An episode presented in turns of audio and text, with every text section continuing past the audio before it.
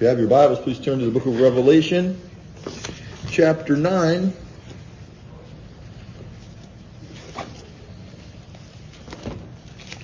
Revelation chapter 9, allow me to get to it myself here. And we begin reading this morning at verse 13 on the sixth seal. We looked at the fifth seal last week about the locusts that were turned loose. Now we see this is quite similar actually to the fifth seal in some ways. And so we'll read through the end of the chapter. Revelation 9 beginning at verse 13.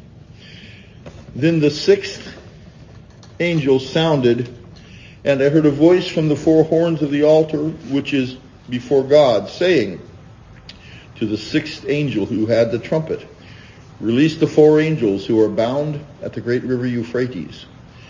So the four angels who had been bound prepared, excuse me, for the four so the four angels who had been prepared for the hour and day and month and year were released to kill a third of mankind.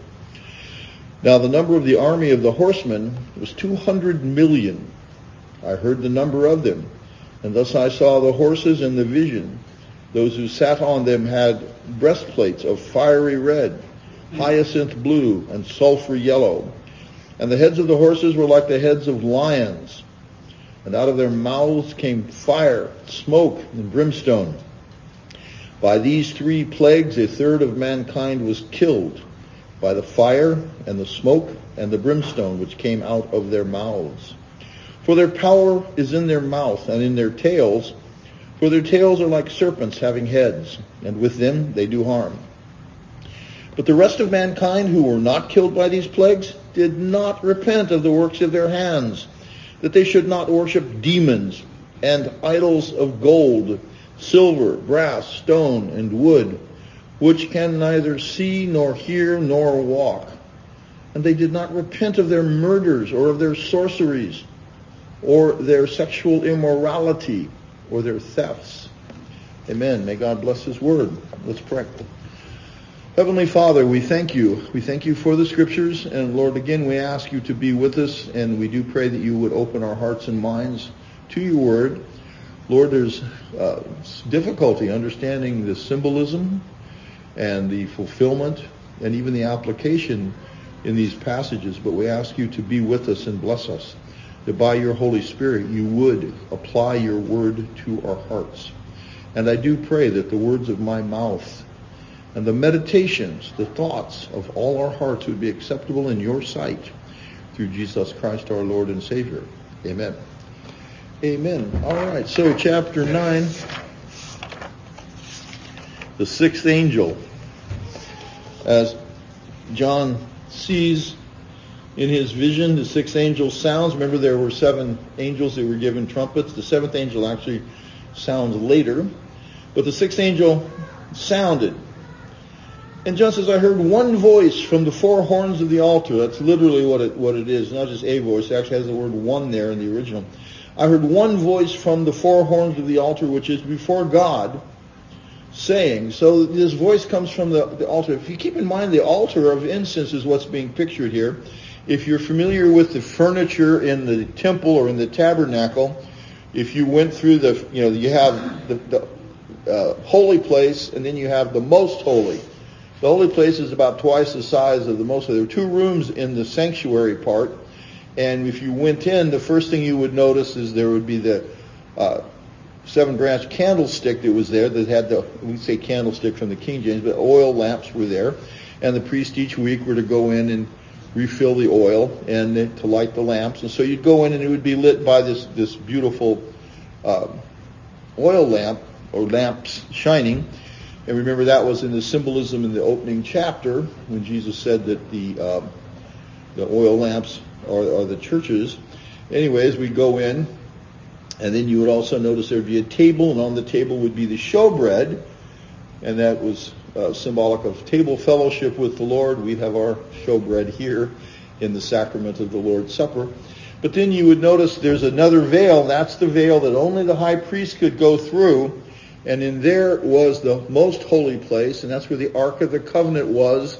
It had the two cherub, cherubim uh, that covered the, the ark, and on the top of the box were had originally been placed, the Ten Commandments, Aaron's rod that budded, and a pot with manna that they had collected toward the end of the Exodus sojourn and placed there. So those were in there. Later on, some of those items were missing, uh, but that's what it intended to have in it. That's uh, the, the law, and then the symbol of the God feeding His people, and then Aaron's rod that budded, meaning that his his staff that produced blossoms and leaves and, and almonds on it.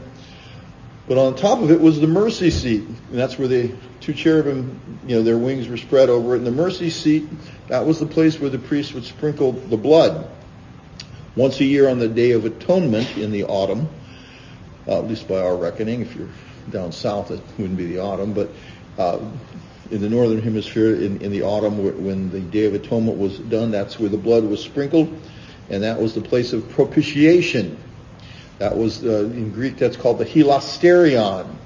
That's that word hilasterion. It actually, if you listen closely, you can almost hear the root because it is the root of the English word hilarious, meaning satisfied. You know, satisfied laughter.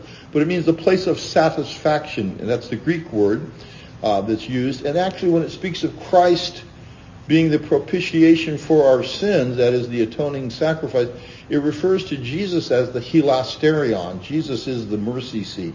He's where you go to find mercy. Okay, so that's what was inside. Right at that veil, that second veil going into the Holy of Holies, there was a golden altar. That was the altar of incense that we've actually seen referenced several times in what we've been looking at. And it says the four horns, that is, you have this altar, there's fire placed in it, and then you place the incense on top of that and in the corners there were little points that came up, and those are referred to as the four horns of the altar. And so uh, the priest would go in there and offer the incense. That's if you remember in the New Testament when Zechariah, John the Baptist's father, went in, he went in to offer incense, and that is he would go in, not into the Holy of Holies, but into the holy place where the lampstands were and the table of showbread and then he would offer incense every day. And that was symbolic of the worship and prayers of God's people. And we saw that in the last chapter, that the prayers of the saints were offered with incense in reference to the intercessory work of Christ, where our prayers are offered together. So that's the place where the incense was offered symbolically in Revelation. That's the place where the prayers of the saints as incense mixed with the uh, intercessory work of Christ were offered and are offered and it was accepted of God. That's important for us to know. Our prayers, your prayers, they're like fragrant incense to God. That is, He's very pleased with it when you pray in Christ.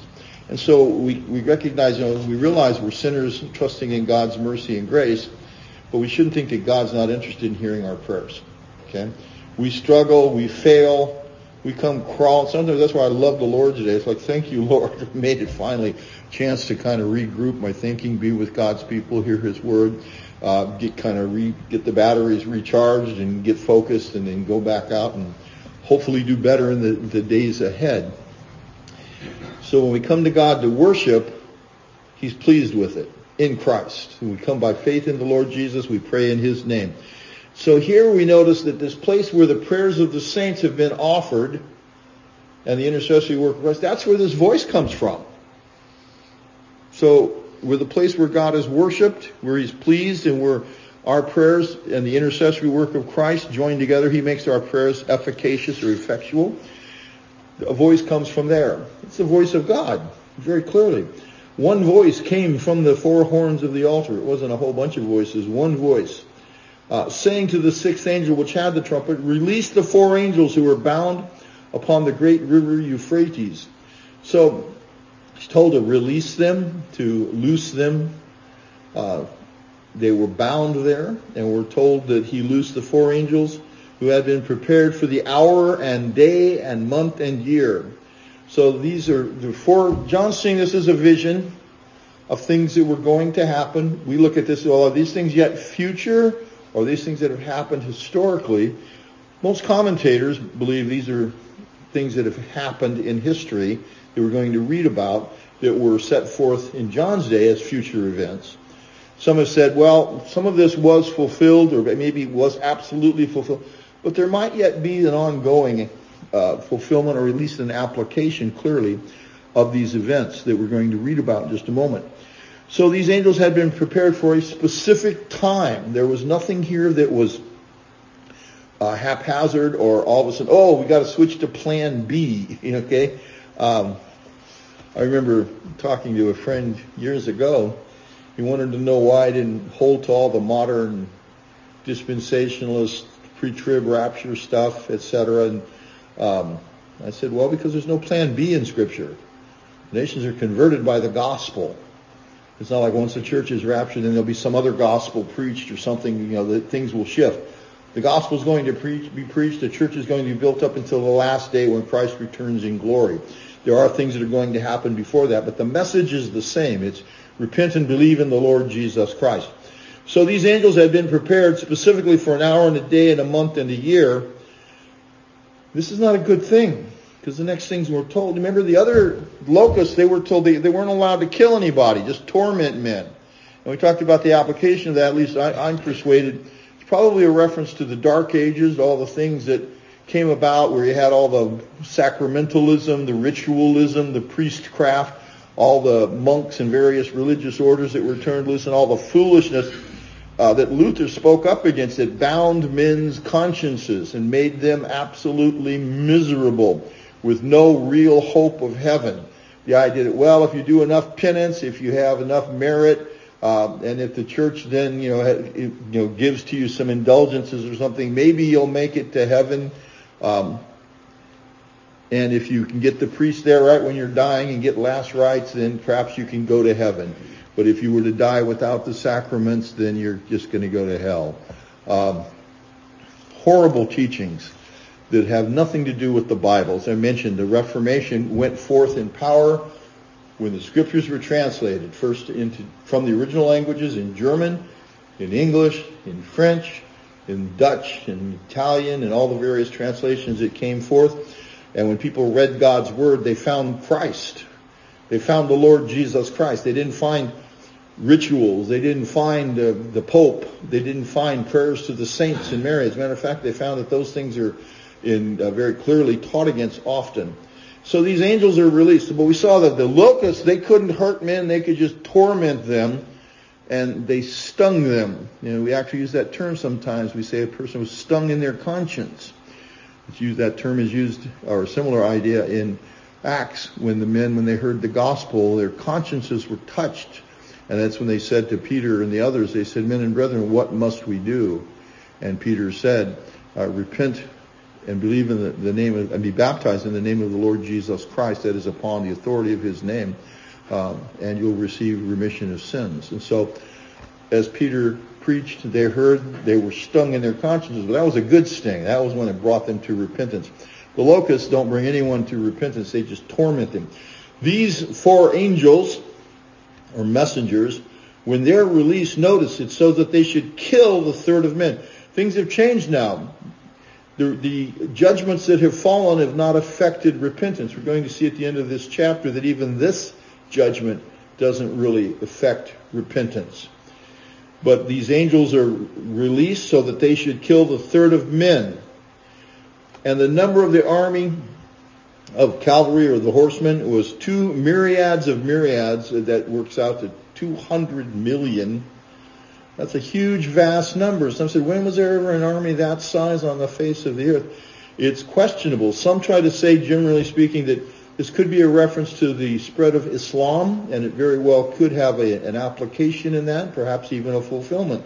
They say this is perhaps a picture of from the Euphrates River um, where you have this the second wave of Islam after about the 10th century or the 9th century, you begin to see Islam spreading in a, in a different way through the various tribes on the eastern part where you had the uh, the Turks and the Seleucids um, and the Tartars and others, you, and that came, came, with their false teachings uh, and also their violence.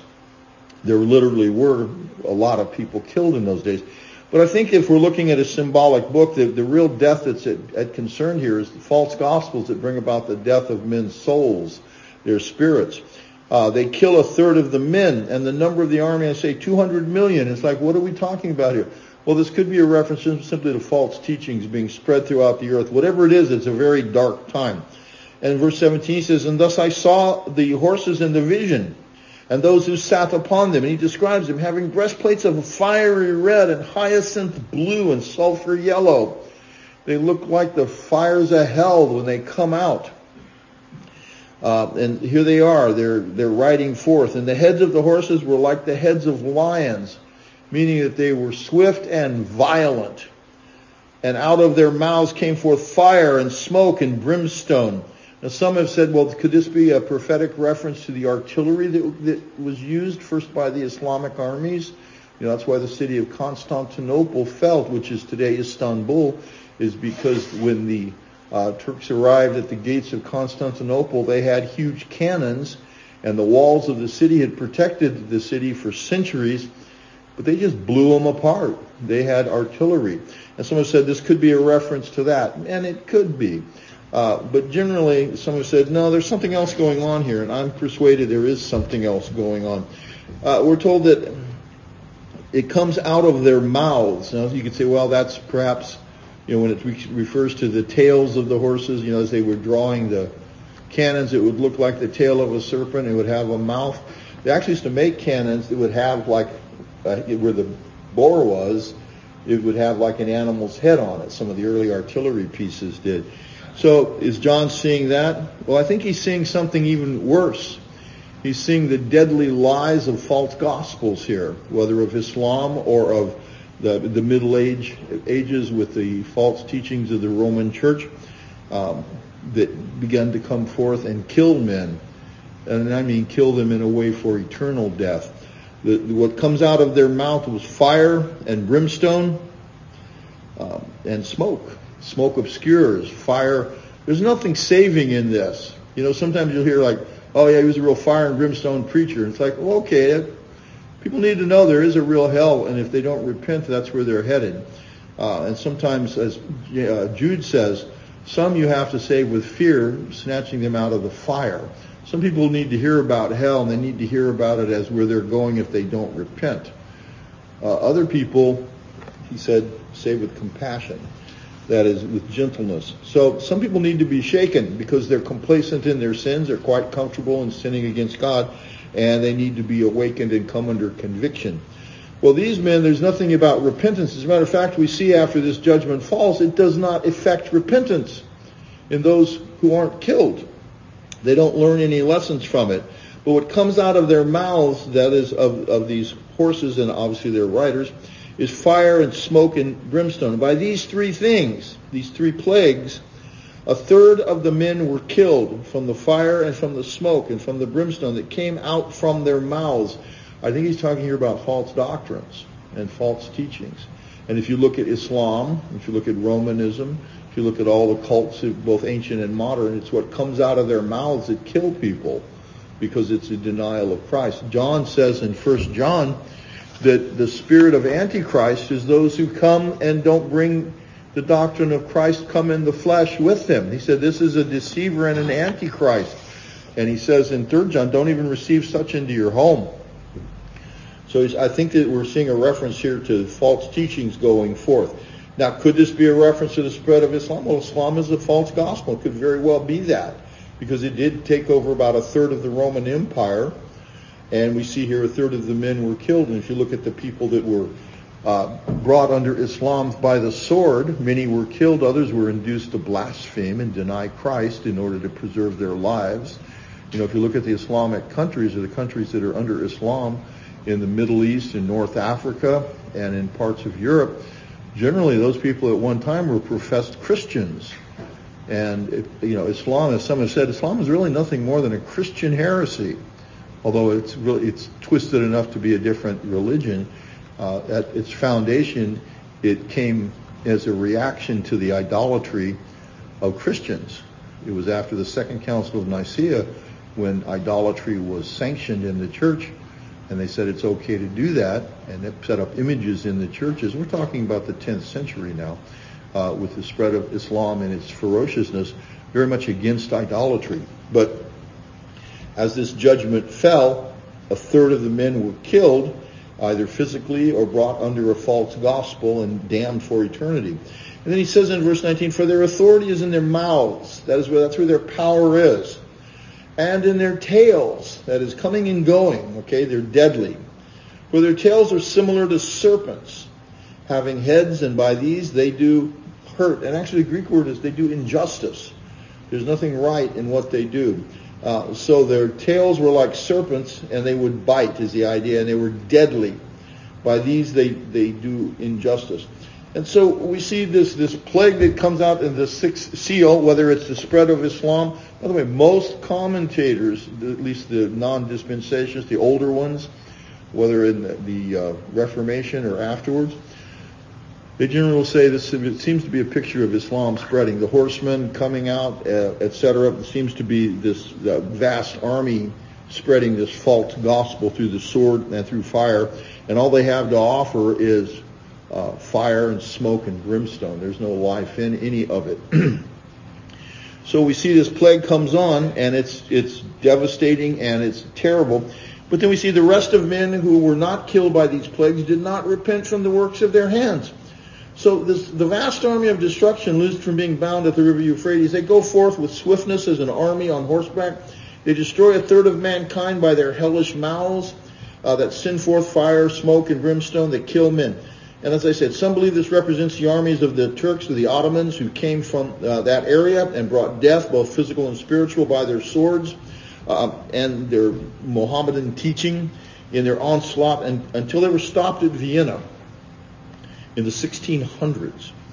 More likely, as I said, in my opinion, these may be symbolic of the vast army of spiritual Babylon, I the false, because that's on the Euphrates, by the way, uh, the false teachers and preachers of works righteousness and threats of hell and damnation that ultimately fail to ever bring anyone to true saving repentance because it's not mixed with the gospel. And that's the idea. There's no hope given. There are those who preach, you know, like say Jude says it's okay to some you have, not just okay, some it's necessary. You got to save them out of the fire. But you don't just tell them about hell. You tell them about Jesus. You tell them about Christ who died for sinners and rose again so that we could be forgiven and saved. But if all you preach is damnation and then works righteousness, that if you become good or better, maybe God will have mercy on you, you're not helping them, and they're never going to really come to true repentance. So as we see at the conclusion of this chapter, that these, that, that whatever comes out of their mouth, it does not affect repentance. Apart from the quickening grace of God, by the regenerating work of God the Holy Spirit, giving God's elect ones in Christ true repentance and faith, men not only ignore the threat of judgment, as we've seen, but we also see in this chapter, in their stupidity and in their spiritual deadness and sin, they will not repent even when the actual threatened judgments themselves begin to fall on them. So calamity, you know, we often think like, well, if God judges our nation, then people will repent. Really? Look at the nations that have, were destroyed at the end of World War II. A lot of, you know, look at Japan, look at Germany. There are Christians in those countries, but not very many. And we see all the problems they have. Why aren't those countries godly? They suffered almost complete destruction and they were conquered militarily. They had horrible things happen to them because horrible things don't bring about any repentance unless God the Holy Spirit gives it. It's not just calamity. Calamity apart from the Holy Spirit's work is just a judgment unto death. So it should be noted that the fire and the smoke and the brimstone came out of the mouths of this vast army that was turned loose. What comes forth from the mouth of this infernal host is their false doctrines that reek of hell. The carnal weapons of the nations can only kill the body, but Jesus said, don't fear the one that can kill your body only. Fear him who after he's killed can cast you into fire, into the fires of, of eternity, of an eternal hell. He said, yea, fear him. Then a little bit later he told the disciples, fear not. It's the Father's good pleasure to give you the kingdom. The idea is know who God is uh, whether it, you know these false teachings, these false gospels of Rome, Islam, or apostate evangelicalism, and the cults, and the Christ-denying cults, as John warned about, both ancient and modern. They kill men's souls while offering them paradise, because they do it on the basis of works, and no man is going to be justified by works. Jesus said, out of the abundance of the heart, the mouth speaks. So when what comes out of the mouth of this army is fire and smoke and brimstone, that's because they have hell in their hearts. They have hellish hearts. In Matthew 12:34, Jesus warned the Pharisees, and he said, "O generation of vipers, how can you, being evil, speak good things? For out of the abundance of the heart, the mouth speaks." So Christ tells us that what comes out of the mouth shows what's in the heart. Where John, through his prophecies, receives warning of a vast, or receives this warning and gives it, of a vast army let loose upon fallen mankind, the Apostle Paul speaks of a great apostasy, a falling away, that should occur, quote, in the last times.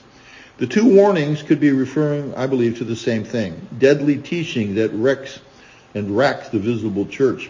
Paul said in 1 Timothy 4, verse, beginning in verse 1, he says, But the Spirit saith expressly that in the last time some shall fall away from the faith, giving themselves to seducing spirits and doctrines of devils, through hypocrisy having their own conscience seared over as with a burning iron.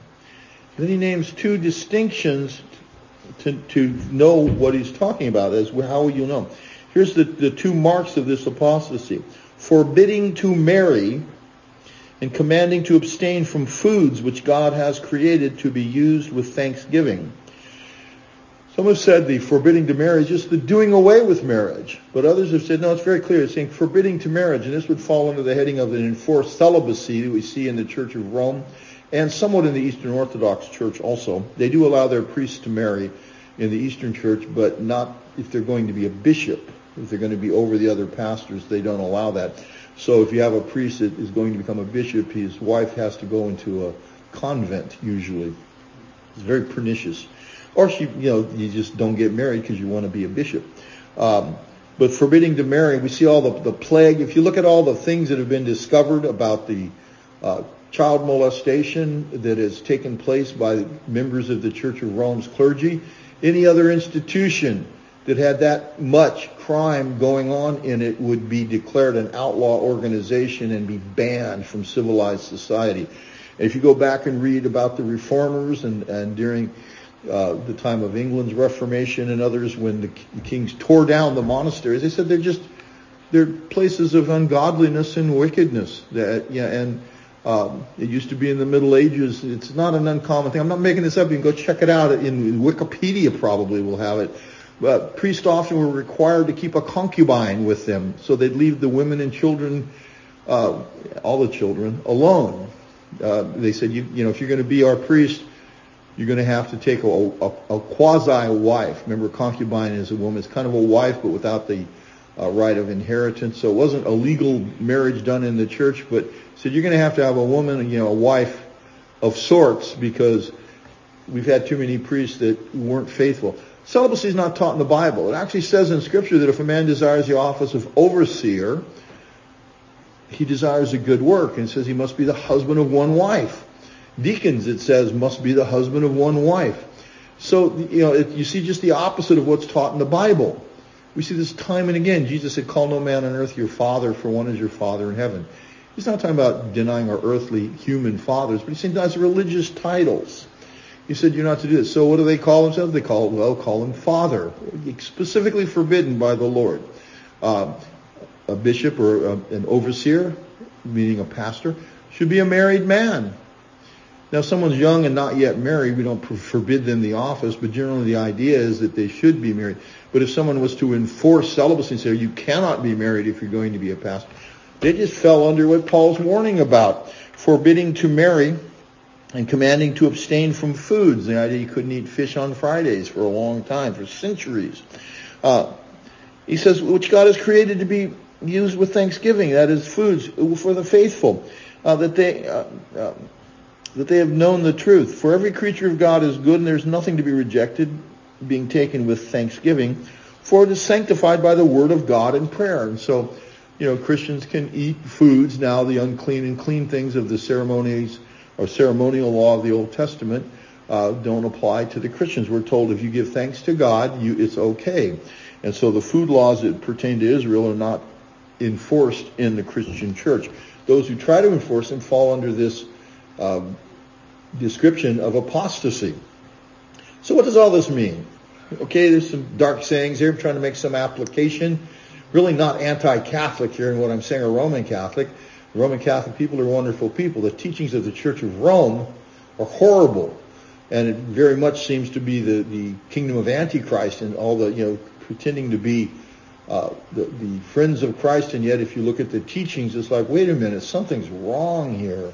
Okay, the sacramentalism and, and uh, the exaltation of the Pope and the false titles that are given. So what does all this mean? Well, first of all, we shouldn't be surprised when the powers of hell are permitted by God to break forth among mankind in punishment for their sins.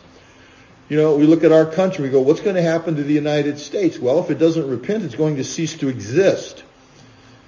Okay, I said to somebody, you better hope it's the Russians and not the Chinese. But, you know, it'll be whoever God determines. But nations that get as wicked as the United States has gotten and allowed culturally the things going on, the perversion, all this trans garbage and cross-dressing and just ugly filth, all this kind of stuff, it's usually a pretty clear indication that God's judgment is coming swift and hard.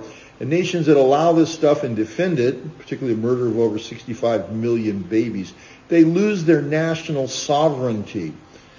God will preserve his people. The church of the Lord Jesus Christ will be preserved. The good old United States might even emerge from it sound and safe and repentant at the end of the process. Look at Russia today and what it was for over 70 years under communism. God humbled them. And yet they went right back to orthodoxy and their idols and sacramentalism, although there are some, it does seem there are some gospel preachers in the Orthodox Church. It seems there are men that emphasize faith in Jesus Christ, and will let God be their judge. But a lot of their rituals and the things that they really need a reformation.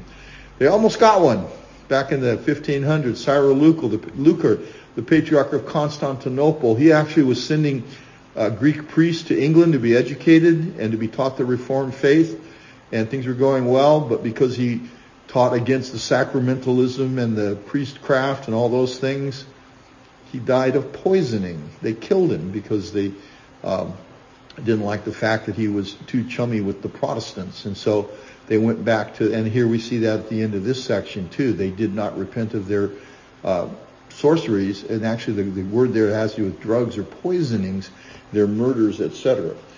So we shouldn't be surprised though when we see the powers of darkness overwhelm. If, if something should happen, if in our country we lose our national sovereignty, hold fast to Christ and trust Him and do what is before you in accordance with God's word. And if you have to lay down your life for the cause of Christ, be prepared to do so.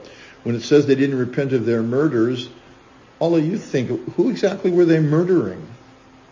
Most likely those who feared God, okay? But also the wicked kill each other too.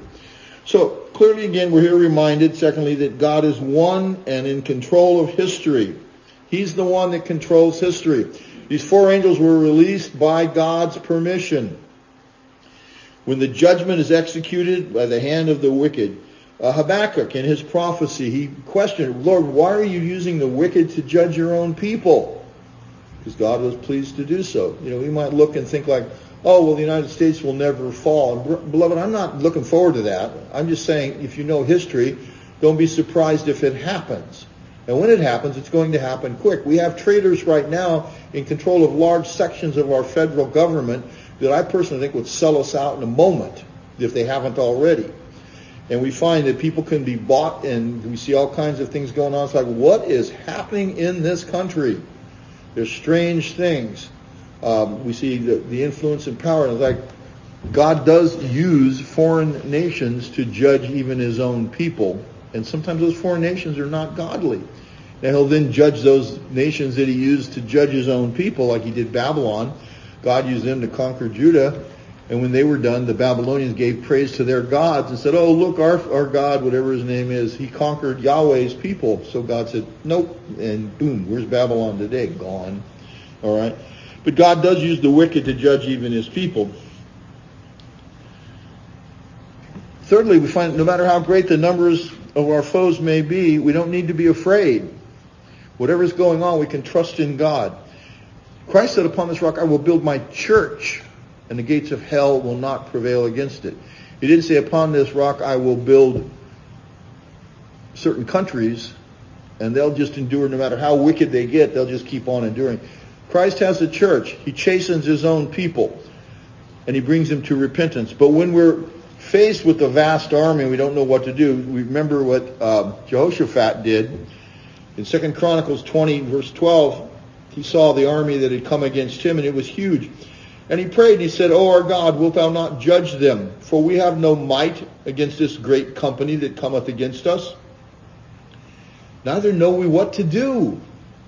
Second Chronicles 20 verse 12. Good memory verse, by the way. Neither know we what to, we don't know what to do. How do we stop this? We see this today. This onslaught of wickedness. How do we stop this? What can we do? We see people protesting. We people people speaking up. We take it to the ballot box. You know, we need to take it more to our, our prayer room. We said we don't know what to do. But then he adds this. He said, we have no might against this great company that cometh against us. Neither know we what to do, but our eyes are upon thee. And God wiped out their enemies. He gave them victory. Jehoshaphat knew, Lord, we don't know how to fight this. This is more than we can do. This is beyond our ability or strength or our wisdom. But our eyes are upon you. Nothing's too great for God to do. You want to see the United States repent of its sins, you need to pray. That voice came from the altar where the prayers were offered. So we need to pray.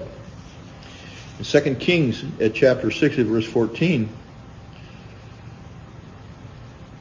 we're told, Therefore he sent he thither horses and chariots and a great host, and they came by night and compassed the city about. Okay, this is during the days of Elisha, 2 Kings chapter 6. Okay, the, the army of Syria came and they uh, surrounded the city of Samaria. And when the servant of the man of God was risen early and gone forth, behold, an host, an army, compassed the city, both with horses and chariots. So he goes out and he looks and he sees the whole city surrounded by their enemies, way more than they could handle. And his servant said unto him, Alas, my master, how shall we do? And he answered, this is what Elisha said to his servant, Fear not, for they that be with us are more than they that be with them. 2 Kings chapter 6, verse 16. They that be with us are more than they that be with them. And Elisha prayed and said, Lord, I pray thee, open his eyes that he may see. And the Lord opened the eyes of the young man, and he saw, and behold, the mountain was full of horses and chariots of fire round about Elisha. So God, he prays, Lord, open his eyes. So he opens his eyes, and he can see in the spiritual realm now. And he sees he sees the army of Syria all around, and then he looks around on, on the hills, and he sees this vast, way bigger army surrounding them and around Elisha. God opened his eyes and he realized the ones that are with us are more than those who are with them. And when they came down to him, Elisha prayed unto the Lord and said, Smite this people, I pray thee, with blindness, that is this army of the Syrians. And he smote them with blindness according to the word of Elisha. And it goes on, very interesting story in history that happened. But Elisha prayed that God would open his eyes. We need to be praying that too. Lord, we see a lot of scary stuff going on. We see the wicked. It looks like 200 million uh, come against God's people and they're killing and all kinds of bad things. Open our eyes so that we can see your hand at work, so that we can recognize that we're in your hands. Fourthly, we should respond in repentance when we see God's judgments come about. We see at the end of this chapter that didn't happen. And that was wrong. When there are adverse judgments that fall, times of chastening, it should bring about repentance.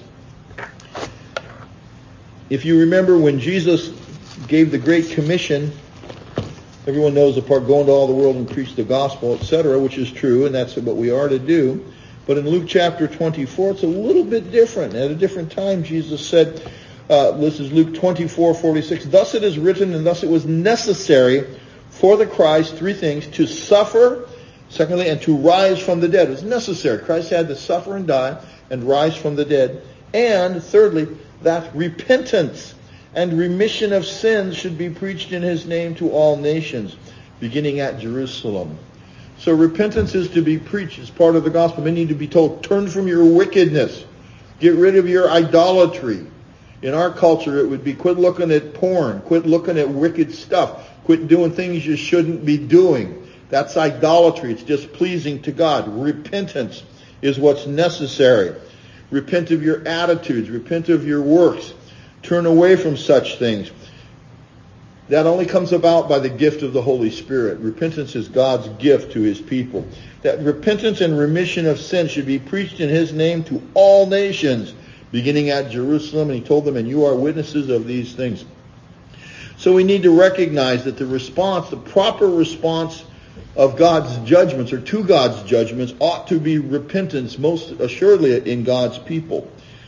Fifthly, we see that idolatry brings damnation and judgment. We saw in Psalm 115 where it describes them, the same description that John gives. That he says in verse uh, 19, excuse me, 20, but the rest of mankind who were not killed by these plagues did not repent of the works of their hands. Part of those works would be making of idols uh, that they should not worship demons. No, when men worship false gods, when they make idols, images, when they have their own quote religion, it's demonic. Paul said in uh, 1 Timothy, that passage we read from chapter 4, that they'll be given over to doctrines of devils or demons and seducing spirits.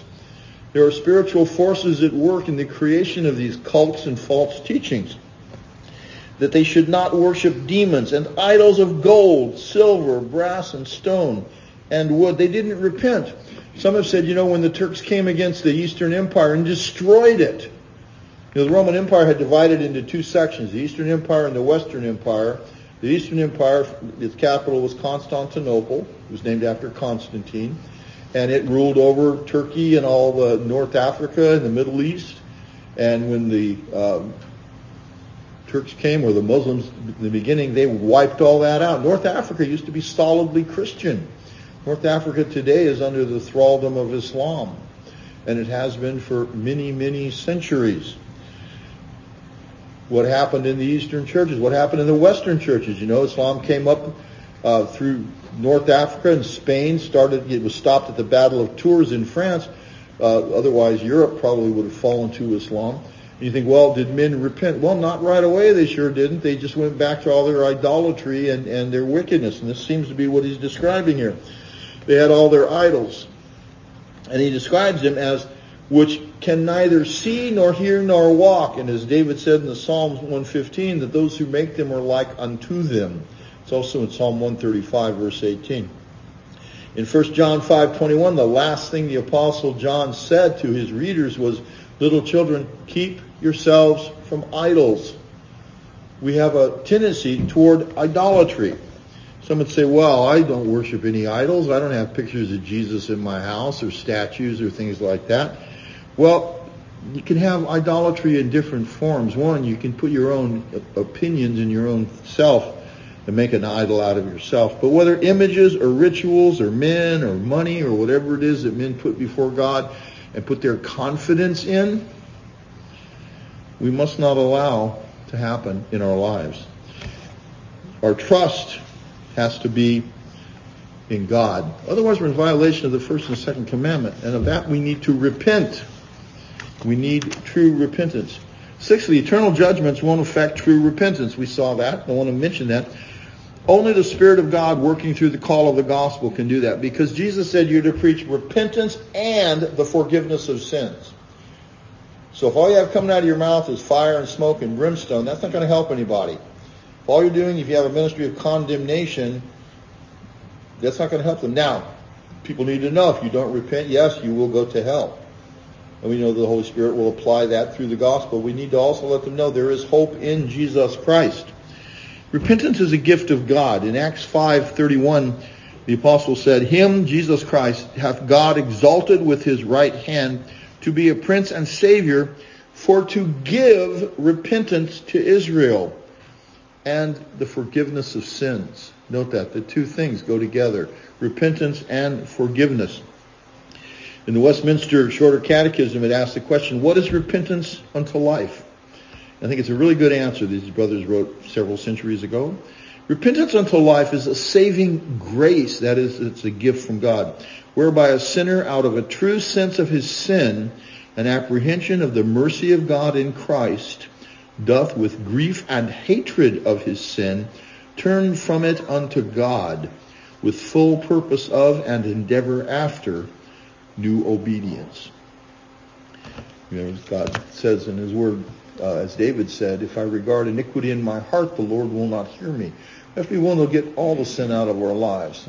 Israel was told to get rid of their their uh, Baals and their Ashtaroths. Okay, They had to get rid of all their, their false images and ideals. Uh, Ezekiel, when he went in, he saw the elders of Israel. He went through the wall and he saw that they were in the inner chamber. They were offering incense to all types of filthy images. And it, it was a vision, but it was showing that in their hearts, as Jesus rebuked the Pharisees, he said, outwardly you appear righteous unto men, but inwardly you're full of corruption. They weren't dealing with their sin. They hadn't really repented.